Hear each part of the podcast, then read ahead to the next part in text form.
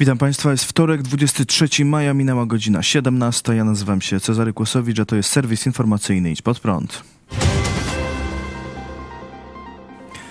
Ubiegłej nocy w rosyjskim Białgorodzie doszło do kilku eksplozji. Źródła ukraińskie donoszą, że zaatakowano budynki rosyjskiej Federalnej Służby Bezpieczeństwa i Ministerstwa Spraw Wewnętrznych. Rosyjskie media podają, że budynek rosyjskiego MSW został zaatakowany przez drona. W poniedziałek do obwodu białgorodzkiego wkroczyli Rosjanie walczący po stronie Ukrainy, Korpus Ochotniczy Rosji oraz Legion Wolności. Jednostki korpusu weszły m.in. do wsi Kozinka i miasta Grajworon. Z przygranicznych rosyjskich wsi uciekła większość mieszkańców. Brytyjskie Ministerstwo Obrony podało, że w ciągu trzech dni rosyjscy partyzanci co najmniej trzy razy starli się z rosyjskimi siłami bezpieczeństwa. Strona ukraińska przekazała, że Rosjanie pilnie ewakuują amunicję jądrową z magazynów w obwodzie białgorodzkim. Wczoraj sytuację w Rosji tak skomentował doradca prezydenta Ukrainy Wołodymyra Zełenskiego Michajło Podolak. Ukraina z zainteresowaniem obserwuje wydarzenia w obwodzie białgorodzkim w Rosji i bada sytuację, ale nie ma z tym nic wspólnego. Jak wiecie, czołgi są sprzedawane w każdym rosyjskim sklepie wojskowym, a podziemne grupy partyzanckie złożone są z obywateli Rosji. Sprawę komentował dziś Wić pod prąd na żywo dr Tomasz Pawłuszko, ekspert do spraw bezpieczeństwa międzynarodowego. To jest taki konflikt psychologiczny raczej. Znaczy, to jest użycie wojny hybrydowej przeciwko Rosjanom, czyli wykorzystanie tych narzędzi, tak zwanych zielonych ludzików Rosji, bo wiemy, że ukraińskie wojska nie mogą e, zaatakować innego kraju. Natomiast rosyjscy partyzanci mają taką możliwość teoretycznie. Jeszcze do tego dochodzą te hasła o wyzwoleniu od reżimu Putina, to jest oczywiście nakierowane na efekt psychologiczny, bo ta formacja liczy może kilkaset osób, tak więc ona nie ma zdolności bojowej do, do przełamywania frontu czy zajęcia e, Białgorodu. Chodzi o wywołanie takiego efektu psychologicznego, przykrycie e, tego problemu z Bachmutem który był grzany w rosyjskich mediach w ostatnich dniach. Oczywiście cel militarny musi być bardzo ograniczony. Chodzi o to, żeby we wszystkich rosyjskich mediach się o tym mówiło, bo te formacje oczywiście zaraz się wycofają z Rosji, ale chodzi o to, żeby rozproszyć trochę rosyjskie siły, także na całym pograniczu z Ukrainą, po to, żeby uniemożliwić tego typu akcje. A gdyby doszło do jakichś akcji werbunkowych ze strony Walki toczy Rosjanie ogłosili zwycięstwo już w sobotę, choć w części administracyjnych granic miasta jeszcze bronili się Ukraińcy. Wiceminister obrony Ukrainy Hanna Malar powiedziała dziś: Walki w Bachmucie osłabły. Na przedmieściach Rosjanie bez skutku próbują zająć dogodne pozycje i ponoszą duże straty. Siły ukraińskie nieco przesunęły się na flankach na północ i południe od miasta. No, w realiach frontowych to w tej chwili nic nie zmienia. To miasto jest zburzone praktycznie. E, bronienie się tam jest utrudnione po prostu, ponieważ teren jest całkowicie kontrolowany przez drony. Nie ma za bardzo gdzie się schować, bo budynki są zburzone. Także no, to jest oszczędzanie życia ukraińskich żołnierzy. Ze strony rosyjskiej był ogromny nacisk na to miasto, zwłaszcza ze strony Wagnerowców, którzy prawdopodobnie otrzymali po prostu zlecenie od rządu rosyjskiego na zdobycie tego miasta. No i to zlecenie z ogromną utratą siły żywej zrealizowali. E, tylko co z tego, skoro w ciągu miesiąca, dwóch prawdopodobnie Bachmut zostanie otoczony i odzyskany e, przez siły ukraińskie. Tak więc e, cała ta ofensywa w miejscu, które nic Rosjanom nie daje, bo nie daje to dogodnych pozycji do ataku na kolejne miasta, związano masę sił i środków w związku z tym atakiem. Więc Ukraińcy powstrzymywali siły wroga, dopóki miało to militarny sens i też taki symboliczny. E, I jak się poprawił klimat, pogoda, e, znaczy mówię klimat polityczny również, e, no to można było trochę to miasto odpuścić z takich przyczyn zupełnie no, realistycznych już wtedy, tak? Gdyby mm, Ukraińcy wyszli z Bachmutu zimą, to byłoby odczytane jako porażka. A teraz jest to odczytywane jako no, zupełnie racjonalna decyzja, bo nie ma sensu bronić ruin. To, to, to nie jest gra komputerowa, to jest y, realne życie. Trzeba chronić życie żołnierzy, którzy utrzymali ten posterunek no, przez praktycznie pół roku. Sąd Najwyższy zakończył dziś głośny proces Jakuba Żulczyka. Sprawa została umorzona. Pisarz Jakub Żulczyk był oskarżony o znieważenie prezydenta. Znieważenie miało polegać na nazwaniu prezydenta Andrzeja Dudy debilem we wpisie w mediach społecznościowych. Sąd Okręgowy w Warszawie umorzył sprawę w styczniu zeszłego roku, ale od wyroku odwołała się prokuratura.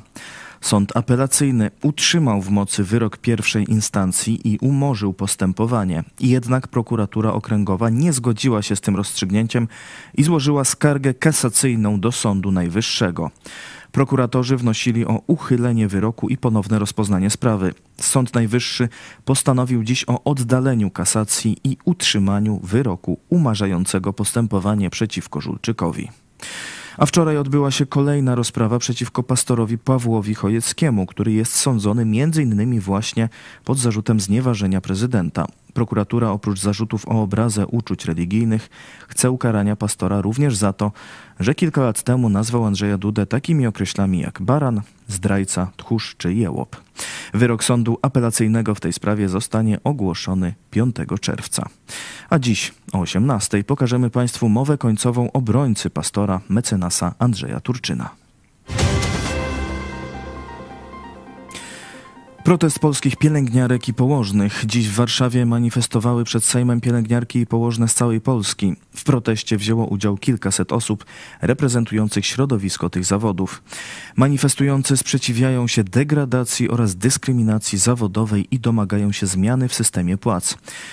1 lipca ma nastąpić rewaloryzacja wynagrodzeń. Podczas protestu Ogólnopolski Związek Zawodowy Pielęgniarek i Położnych złożył w Sejmie obywatelski projekt ustawy, pod którym zebrano 100 tysięcy podpisów. Zmiany przepisów mają zmniejszyć dysproporcje zarobków i zapewnić uznawanie zdobytych kwalifikacji. W wydanym wcześniej komunikacie związek informował, Ponieważ Ministerstwo Zdrowia w dalszym ciągu nie chce i nie potrafi naprawić złych zapisów ustawy o sposobie ustalania najniższego wynagrodzenia zasadniczego niektórych pracowników w podmiotach leczniczych, Zarząd Krajowy OZZPIP podjął decyzję o wystąpieniu z obywatelską inicjatywą ustawodawczą, która powstrzyma dalszą degradację i dyskryminację zawodową pielęgniarek i położnych w Polsce.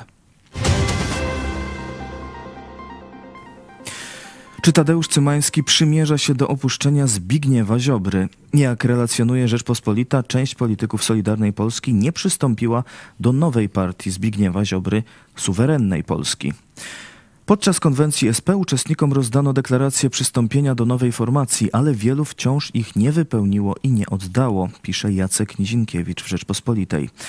Do tego grona należy Tadeusz Cymański. Jeśli okaże się, że będę mógł lepiej służyć Polsce z ramienia PiS, to nie zawaham się złożyć deklaracji członkowskiej do tej partii, powiedział polityk w rozmowie z Rzeczpospolitą.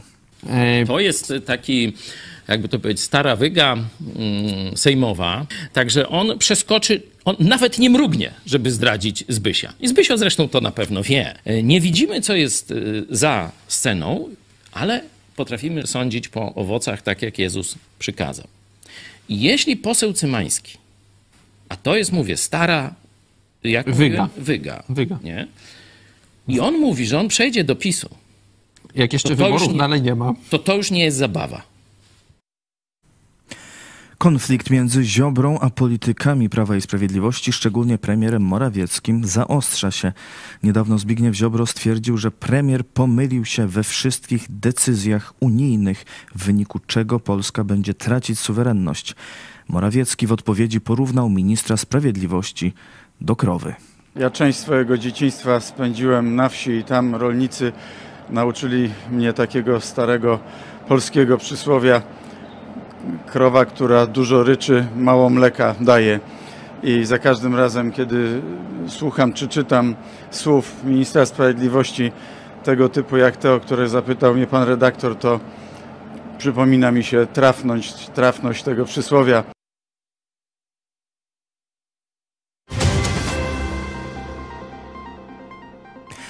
Agrounia i Porozumienie zakończyły współpracę. W lutym oba ugrupowania zapowiadały możliwość wspólnego startu w jesiennych wyborach do parlamentu. Podpisano nawet wspólną deklarację ideową. Sojusz jednak nie przetrwał długo. Prezes Agrounii Michał Kołodziejczak powiedział o porozumieniu w RMFFM. To jest środowisko, które chce stać w rozkroku. W polityce nie da się iść do przodu, trzymając rękę czy nogę gdzieś cały czas z tyłu. Również Magdalena Sroka, szefowa założonego przez Jarosława Gowina porozumienia, poinformowała, że porozumienie podjęło decyzję o zakończeniu współpracy z Agrounią. Lider Agrounii powiedział, że jego ugrupowanie może samodzielnie wystartować w wyborach. Raman Pratasiewicz ułaskawiony przez Łukaszenkę. Aleksandr Łukaszenka ułaskawił blogera Ramana Pratasiewicza, który był skazany m.in. za znieważenie prezydenta i protesty przeciw władzy. Raman Pratasiewicz już jako nastolatek angażował się w działalność opozycyjną na Białorusi. Był współredaktorem opozycyjnego kanału Niechta.